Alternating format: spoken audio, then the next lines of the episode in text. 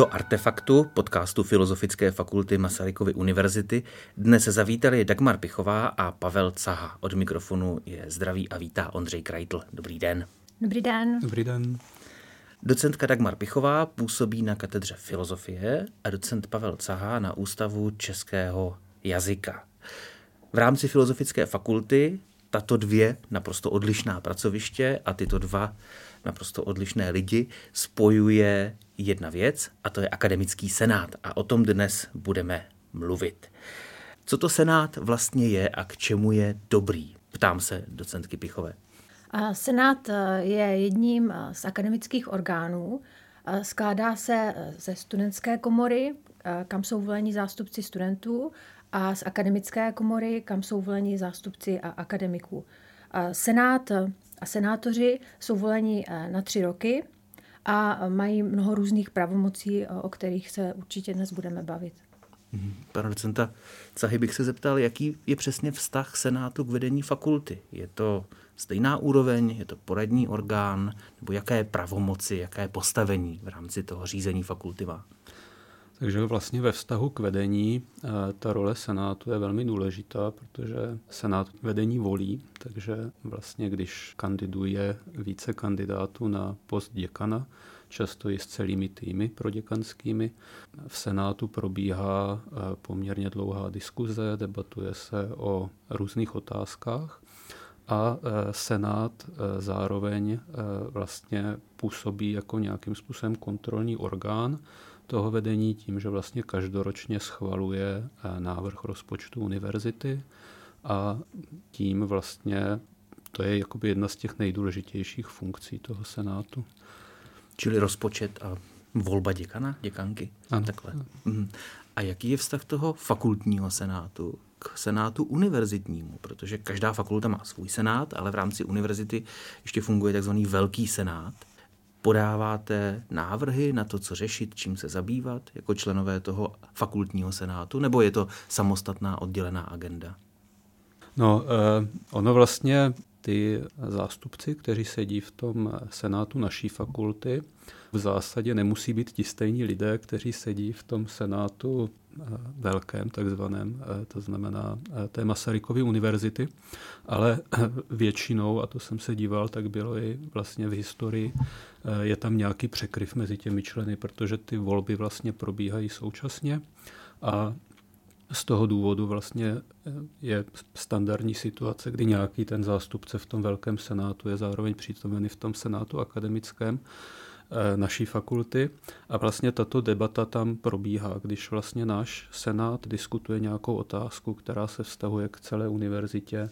Například se jednalo o eh, často diskutovanou otázku univerzitního kina Skala, tak vlastně tam ten proud těch informací eh, z toho jakoby univerzitního senátu do toho fakultního probíhal vlastně oběma směry a tím pádem ten vztah tam je, i když je neformální, ale vlastně ta agenda se z nějakého, nějakým způsobem překrývá. Já bych ještě chtěla dodat, že v některých případech je potřeba aktivity těch senátů koordinovat. To znamená, musíme vždy vědět, kdy se schází velký senát a, a podle toho dostatečně s předstihem schválit některá usnesení a podobně. Mhm. A informujete se navzájem i o tom, co třeba chystáte, na čem pracujete, aby se nestalo, že fakultní senát vydá stanovisko, které je úplně jiné než ten velký univerzitní senát? A, ano, ta komunikace by tam měla probíhat a často, jak tady kolega říkal, je to díky eh, členům, eh, kteří jsou současně eh, v tom našem fakultním senátu a v tom velkém univerzitním. Jedním z těch důvodů, proč točíme tento rozhovor, je popularizace práce Senátu, která je dost často neviditelná, ale poměrně zásadní, jak už jsme slyšeli. A tím druhým důvodem je, že se blíží volby. Bude možnost zvolit si tedy nové zástupce a zástupkyně do fakultního senátu Filozofické fakulty. Co vás osobně přimělo k tomu, že jste se před x lety rozhodli do toho senátu kandidovat? Jak jste v něm vlastně byli i dlouho a co bylo tou hlavní motivací? Já jsem členkou Senátu od roku 2021. Je to mé první funkční období, jestli se to tak dá říct. A tou motivací bylo hlavně to, že jsem se eh, ocitla v určitém bodu eh, své kariéry nebo svého života, kdy jsem měla pocit, že bych se měla nějak aktivněji začlenit eh, do toho, co se, co se děje na univerzitě a na fakultě. A, takovou dílčí motivací další bylo to, že jsme na katedře řešili projekt, který byl věnovaný ženám ve vědě a ve filozofii. A uvědomila jsem si, že eh, není úplně fér kritizovat malé zastoupení žen v různých organizacích, když se sama nepokouším nějak aktivně do těch orgánů vstoupit a, a, a působit v nich. Jste byla donedávno jedinou vlastně akademičkou v tom senátu. Nemluvím o studentské komoře, které se možná třeba ještě dostaneme samostatně. Už tady zaznělo, jak si to vysvětlujete, že o práci tak důležitou vlastně mezi ženami není zájem? Konkrétně v těch volbách, kterých já jsem se zúčastnila, tak tam bylo malé množství kandidátek, ale uh, i kdyby těch kandidátek bylo více, tak si myslím, že tam stále uh, panuje uh, problém, který spočívá v tom, že kandidáti, kteří už v Senátu pracovali, tak byli většinou naši kolegové a můžou nabídnout více zkušeností, můžou naznačit, jak bude jejich práce pokračovat. A v okamžiku, kdy někdo kandiduje opravdu, opravdu poprvé, tak eh, je v horší pozici a, a má opravdu jako menší možnost zvolení. Má v tomhle případě tedy smysl zavádět i třeba nějaké kvóty? říct, měla by tam být polovina žen, polovina mužů, protože ženský pohled je třeba v něčem důležitější nebo inspirativní pro tu zbylou mužskou část? A já si myslím, že diskuze o kvotách zatím ještě úplně jako nenastala, jak se ukázalo při různých eh, diskuzích eh, i, i eh, na fakultním senátu. Ten současný postup spočívá v tom, že se senát, ale i vedení snaží motivovat akademičky, ale i studentky, aby zvážili své kandidatury a opravdu byl velký výběr kandidátek a doufáme, že to opravdu zvedne počty, počty žen v, v Senátu. A z pohledu těch tří let zkušeností je ten ženský hlas v Senátu důležitý?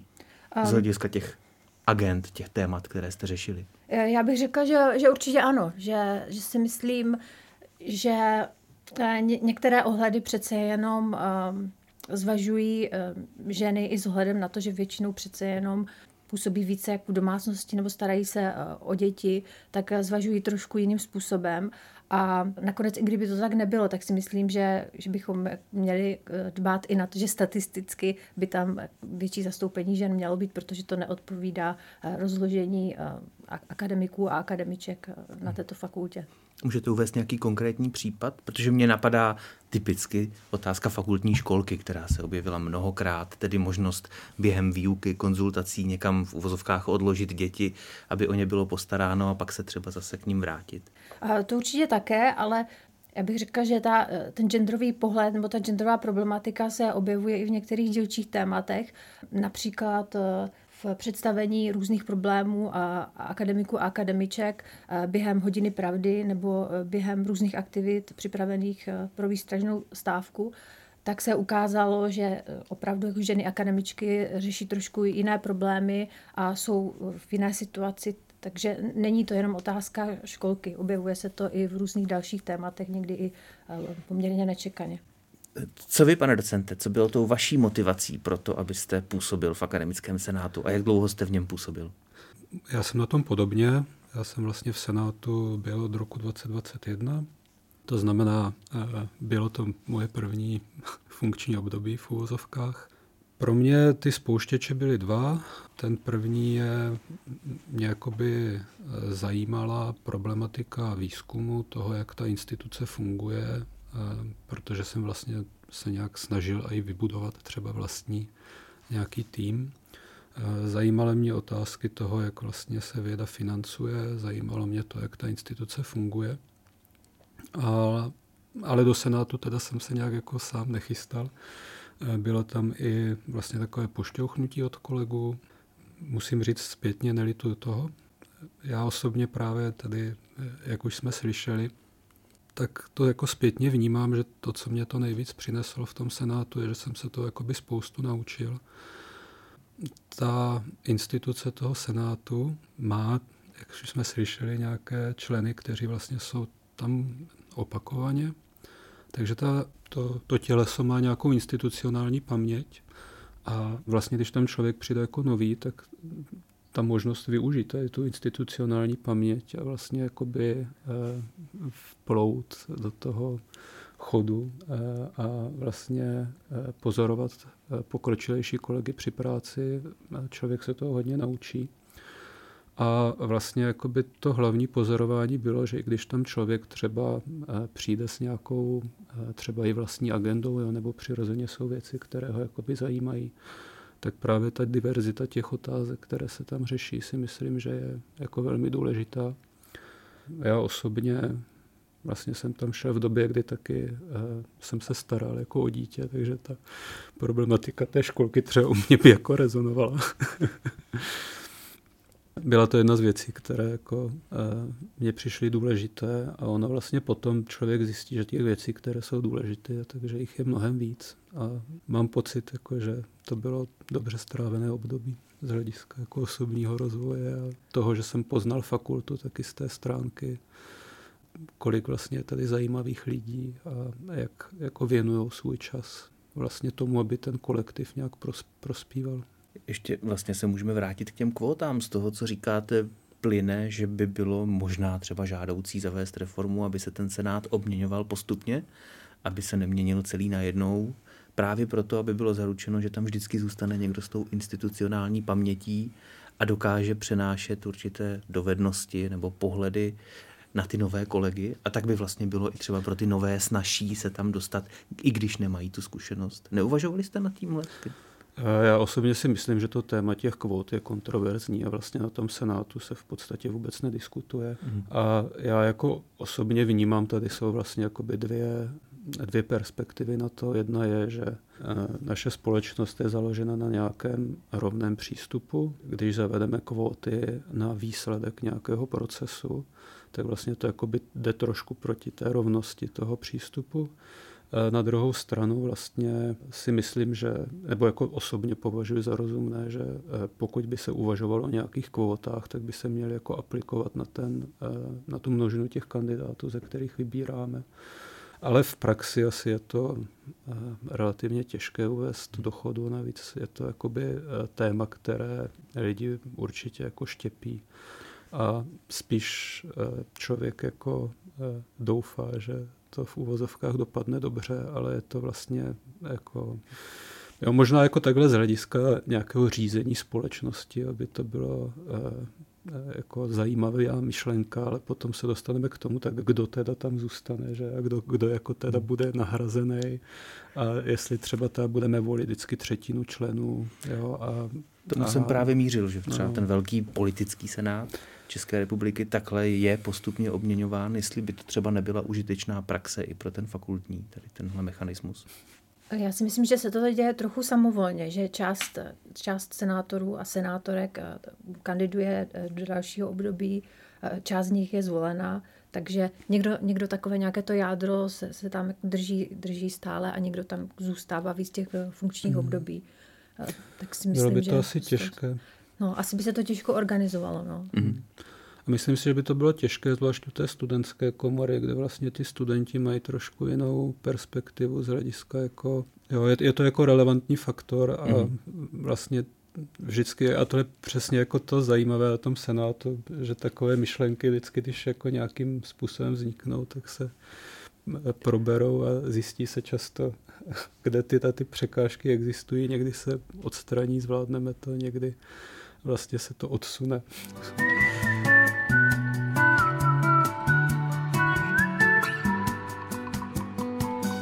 O vašem členství v Senátu, pane docente, jsme mluvili v minulém čase. Není to náhoda, protože vy už v tuhle chvíli nejste členem akademického senátu. Proč? Já jsem vlastně na členství rezignoval z toho důvodu, že eh, vlastně po dvou letech jsem byl osloven paní děkankou Irenou Radovou, Eh, jestli bych neměl zájem o funkci pro děkana pro vědu. A jak už jsem říkal na začátku, to bylo jedno z témat, které vlastně mě zajímalo, když jsem vstupoval do toho senátu. Tak jsem asi jeden den nad tím přemýšlel, tak jsem na to kývil a vlastně ten jakoby další krok logický byl rezignovat na to členství, protože současná přítomnost v té moci jaksi exekutivní a zákonodárné tak je neslučitelná. Mm. A, a tím pádem jsem v Senátu skončil, ale ne z toho důvodu, že by mě ta agenda nezajímala, ale a, měl jsem pocit, že se jí můžu věnovat i na jiné úrovni. Čili není to neslučitelné časově, což je vlastně další otázka, jak je to členství v Senátu časově náročné, ale z hlediska funkce v rámci řízení fakulty. Jsou ještě nějaká další omezení, kdo se nemůže stát členem akademického senátu, ať už na straně akademiků, akademiček či studujících? Pokud se nepletu, tak eh, nemohou být členy senátu eh, ani rektor eh, a, a prorektoři. A u studentů tam si myslím, že podmínkou je aktivní studium. Čili i v prvním ročníku když se rozhlížím po fakultě, co bych tak mohl, tak klidně můžu kandidovat. Nemusím mít za sebou postupovou zkoušku nebo první semestr aspoň. Ne, ale vzhledem eh, k tomu, že je tam přece jenom určitý, um, určitá doba mezi tu kandidaturou a působení v Senátu, tak je potom vhodné tu postupovou zkoušku uh, opravdu složit, aby, aby to mělo smysl. Tak hmm. nějaké jako požadavky tohoto typu tam určitě jsou. No a ta časová náročnost? Senát eh, se schází třikrát eh, za semestr většinou. Jedná se o pondělní odpoledne podvečer, tak to je, to je ta doba, kdy tam eh, senátoři a senátorky opravdu jako musí, musí být. Dopředu dostáváme materiály, které si musíme prostudovat, o kterých se pak bude na Senátu hovořit. A potom ještě jednotliví senátoři a senátorky mohou být členy různých komis a záleží potom na těch jednotlivých komisích, jak často se scházejí a, kolika agendy nakonec e, řeší. No a potom samozřejmě se ještě jedná o nějaké další senátní aktivity, třeba příprava té zmíněné hodiny pravdy a tam záleží potom na, na jednotlivých senátorech a senátorkách, kolik času navíc chtějí těmto aktivitám věnovat jsme mluvili o tom, kdo může být zvolen, ale kdo vlastně volí akademický senát.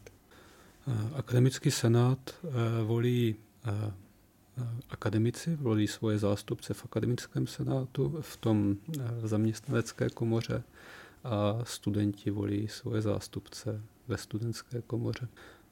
Na senátu proběhla diskuze o tom, a myslím si, že to téma taky nějakým způsobem by se mohlo vrátit, jestli třeba i zaměstnanci vlastně v administrativě eh, by neměli mít v Senátu svoje zástupce. Zatím tam jako by nebyla žádná taková síla nebo člověk, který by si něco takového vzal za své a vlastně prosadil to. Už několikrát tady zazněla slova dvousloví hodina pravdy.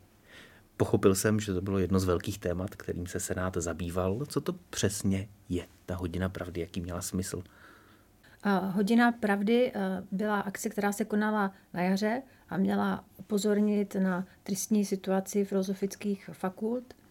A eh, potom dá se říct, eh, takovou obdobnou akcí byla potom podzimní výstražná stávka, Tyto aktivity byly eh, organizovány eh, povětšinou eh, Pražskou filozofickou fakultou a některými dalšími, myslím, že Olomouckou filozofickou fakultou a ostatní filozofické fakulty se nějakým způsobem přidali k těmto, k těmto aktivitám.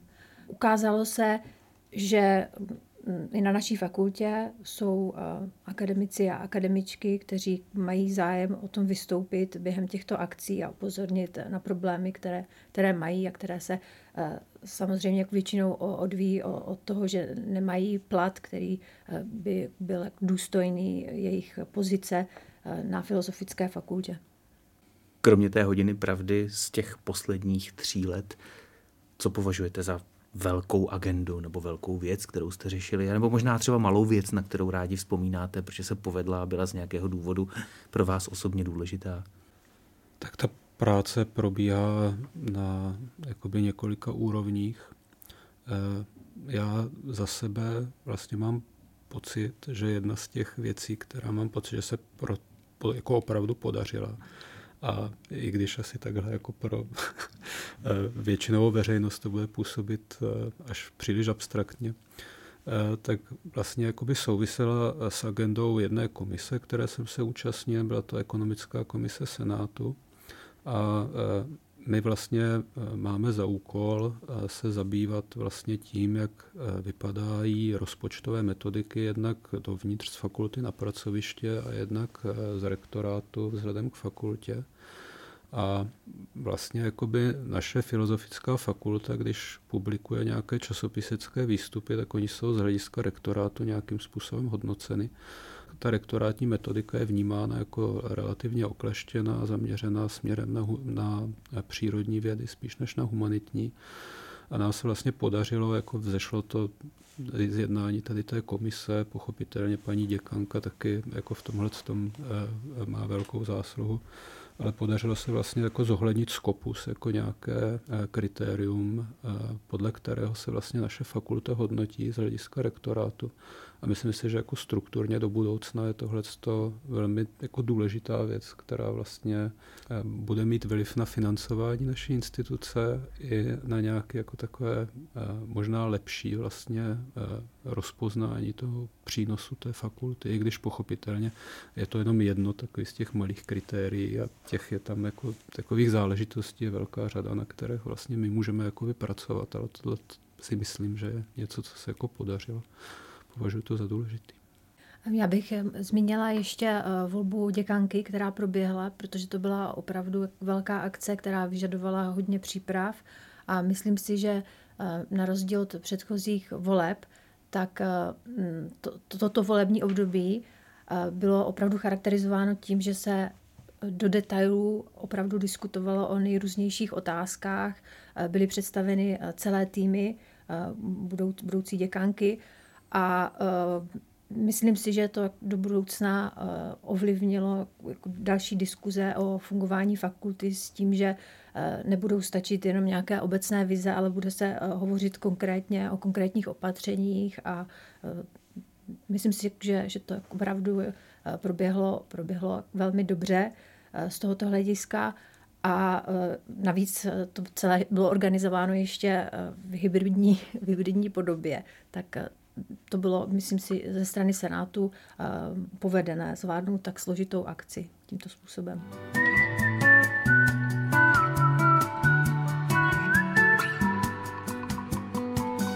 jste, pane docentem, mluvil o spoustě omezení a předpisů, metodik, které proudí nejenom z rektorátu, ale z ministerstva školství a dalších státních institucí.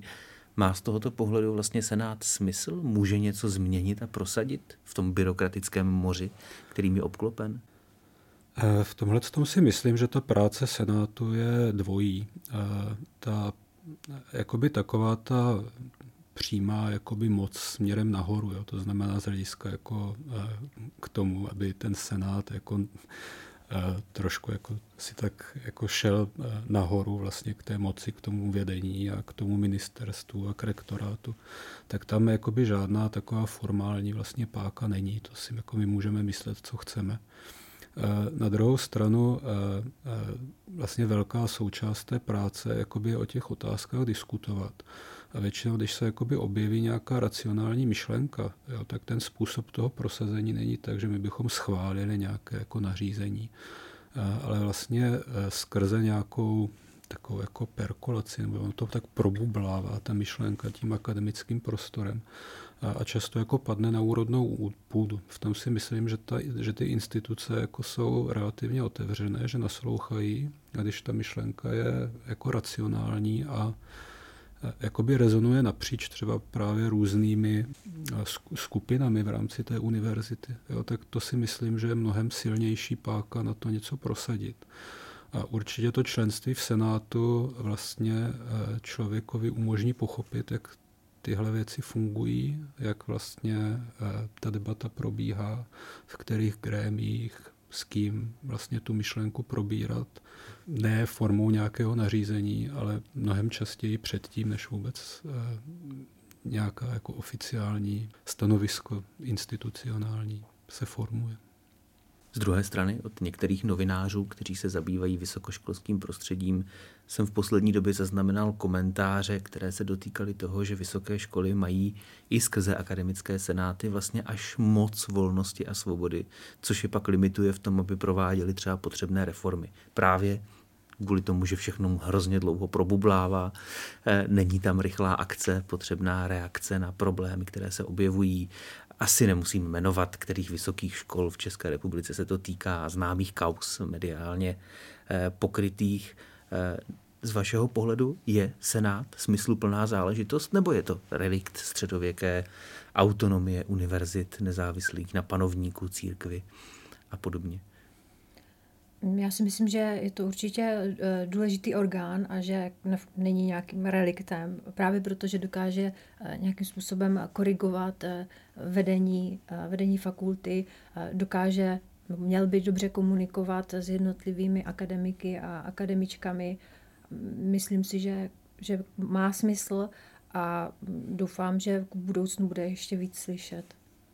Já si myslím, že Senát má smysl jako instituce, tom úplně souhlasím. A myslím si, že má smysl i pro ty lidi, kteří v něm sedí, protože opravdu vytváří nějaký jako smysl komunitní. Eh, člověk opravdu jako pozná názory vlastně za hranicí svého vlastního pracoviště a myslím si, že je to eh, důležité jakoby i pro tu fakultní, jako vnitrofakultně, že se vlastně vidíme, poznáme se. Jo, když jenom je to taková myšlenka, kterou bych chtěl dodat k tomu, co, zazní, co už zaznělo. Určitě, s tím, s tím také souhlasím a myslím si, že je důležité, že často na Senátu spolu nesouhlasíme. A je to taková laboratoř, jak spolupracovat, i když ty pohledy jsou velmi různé a někdy diskuze jsou vyhrocené, ale skončí jedno kolo diskuzí a jede se dál si myslím, že i z tohoto hlediska to určitě uh, užitečné je a ty dovednosti jsou uh, použitelné i jinde, nejenom na hmm. Senátu. Hmm. Takže z hlediska celospolečenského na místo prohlubování příkopu na sociálních sítích byste doporučovali vytváření Senátu? Uličních, městských a podobně? Já vždycky tak, co bych doporučoval, jako moje zkušenost s tím je jako velmi pozitivní hmm. a myslím si, že to je opravdu zajímavé. Já ani třeba ty debaty jsem nevnímal jako moc vyhrocené, ale možná je to tím, že teda mám jako hroší kůži. Třeba z konferencí nebo tak. Tam mě přijdou ty debaty vyhrocenější občas. A eh, jako je, souhlasím s tím, že vlastně často se jakoby střetávají nějaké jako myšlenkové proudy jo, a často je jako důležitý jako si to vyjasnit, odkud člověk vlastně jde. Jo, a často vlastně dochází k těm střetům v případech, kdy jako, eh, vlastně každý ten princip je nějak zvlášť jako platný, jo, ale vlastně se střetávají, že tak jak v těch velkých těžkých otázkách ohledně, eh, že jo, třeba práva dítěte na život, práva matky a tom rozhodovat o svém vlastním eh, těle, Jo, a vždycky máte dva principy, oni se nějakým způsobem jako střetají, oba dva jsou racionální a vlastně musí se najít nějaká hranice, která není evidentní dopředu, ale v té diskuzi nějakým způsobem vznikne. To já to nevím, proč jsem zrovna vybral tenhle příměr. Ale... Protože je to hodně vyhrocené téma. Ano, rozumím. Uh, už jsme zmiňovali, že se blíží čas pomalu, ale blíží se čas dalších voleb, čas nového akademického senátu. Mohli byste nabídnout nějaké závěrečné poselství těm, kteří kandidaturu zvažují, anebo naopak oni vůbec neuvažovali, co byste jim vzkázali, jako pojďte do toho, proč? Já si myslím, že z toho, co tady zaznělo, tak určitě je zřejmé, že doporučujeme, aby, aby akademici a akademičky kandidovali. A um, Jedná se tedy nejenom o jakýsi vhled do fungování fakulty, ale, eh, jak už tady několikrát zaznělo, i z hlediska nějaké, nějakých dalších schopností a dovedností, které jsou použitelné eh, v komunikaci nejenom na, na fakultě, tak si myslím, že je to velmi užitečná zkušenost a já ji určitě doporučuji. Jsem na tom úplně stejně. Eh, přemýšlím nad tím, co bych dodal, co už nezaznělo. Možná směrem k té studentské komoře. Většinu času jsme věnovali těm akademickým tématům, akademické komoře eh, fakultního senátu, ale ta studentská je důležitá, je vlastně skoro stejně početná. Tak zkuste vzkázat něco studujícím. Proč tam se s vámi, no s vámi už tedy ne, ale s vašimi kolegy potkávat? Eh, v Senátu se probírají témata, která jsou pro studenty velmi důležitá, eh, ať už vlastně je to otázka kolejí, otázka toho vlastně, jak univerzita nastavuje politiku tady v téhle oblasti. Je to otázka vlastně ombudsmana, to znamená zástupce práv studentů vůči třeba akademikům, ochrana proti nějakému jako šikaně a dalším věcem. A takže si myslím, že ta témata, která se tam řeší pro studenty, jsou velmi důležitá. Jsou tam otázky studentských spolků, financování studentských spolků. Eh, všechno tohle to jsou věci, které jako základ, zásadním způsobem můžou ovlivnit vlastně tu kvalitu toho studentského života na fakultě i univerzitě fakultní senát nepracuje jenom na těch zasedáních, ale sami jste zmiňovali, že se potkáváte, tříbíte názory a postoje. Eh, je tam prostor na nějaké neformální vyjasňování stanovisk? Často vlastně, nebo jeden z těch důvodů, proč vlastně ten senát se eh, koná eh, mezi čtvrtou a sedmou hodinou, je ten, aby ti, kdo proto mají prostor, vlastně mohli pokračovat v tom setkání v neformálním prostředí. Často se chodí k Čápovi a je to místo, kde se často potkávají studenti s akademiky v neformálním prostředí. Tam už se rozdíly stírají u Čápa. Já bych řekla, že žádné rozdíly nejsou ani na tom senátu. Samozřejmě, že je tam jakási tendence, že akademici sedí na jedné straně a studenti na druhé straně, ale jinak si myslím, že základní pravidlo senátu je v tom, že ty rozdíly by tam být neměly. Tak by potom neměly být ani, ani u Čápa na samotný závěr, protože celé naše povídání vlastně vyznívá velmi pozitivně a nepochybně práce Senátu pozitivní je. Máte tam nějaké temné podtóny, negativní zkušenosti, kdy jste si říkali, seknu s tím, už mě to nebaví, nestojí mě to za to? Já bych řekla, že samozřejmě jako každá práce v, těchto institucích, tak někdy je to zdlouhavé, někdy ta příprava eh, je náročná, eh, někdy eh, není nakonec reakce třeba té veřejnosti taková, jak bychom očekávali na naší práci. Tak to je, to je tak, o, o, takové obec, obecné postesknutí. A čistě prakticky si vzpomínám ještě na situaci, kdy jsme s kolegou Němcem se snažili připravit plagáty na eh, poslední, poslední akci na výstražnou stávku a to bych řekla, že byla taky náročná fyzická práce, ty, ty plakáty eh, vylepit a, a přichystat eh, na, na stávku, takže to byl také takový náročnější okamžik, ale spíš po té fyzické stránce.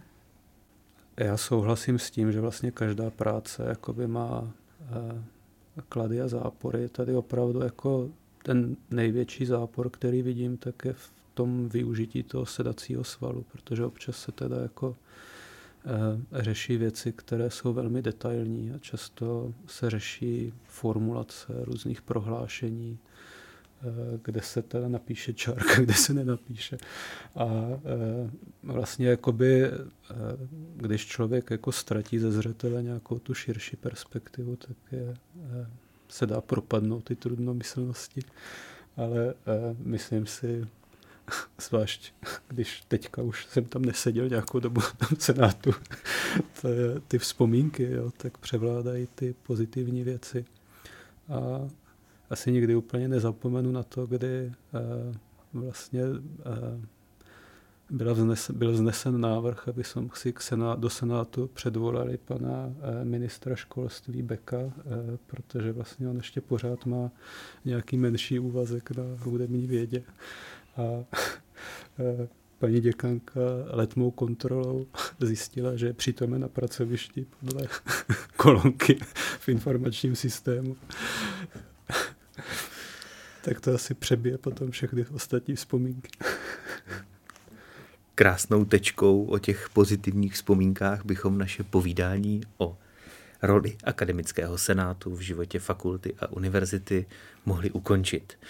Moc děkuji docence Dagmar Pichové a docentu Pavlu Cahovi za to, že si udělali čas, představili svou práci, které se v posledních letech věnovali a třeba i pobídli někoho z našich posluchačů k tomu, aby se s nimi na platformě Akademického senátu od příštího roku potkával. Ještě jednou díky.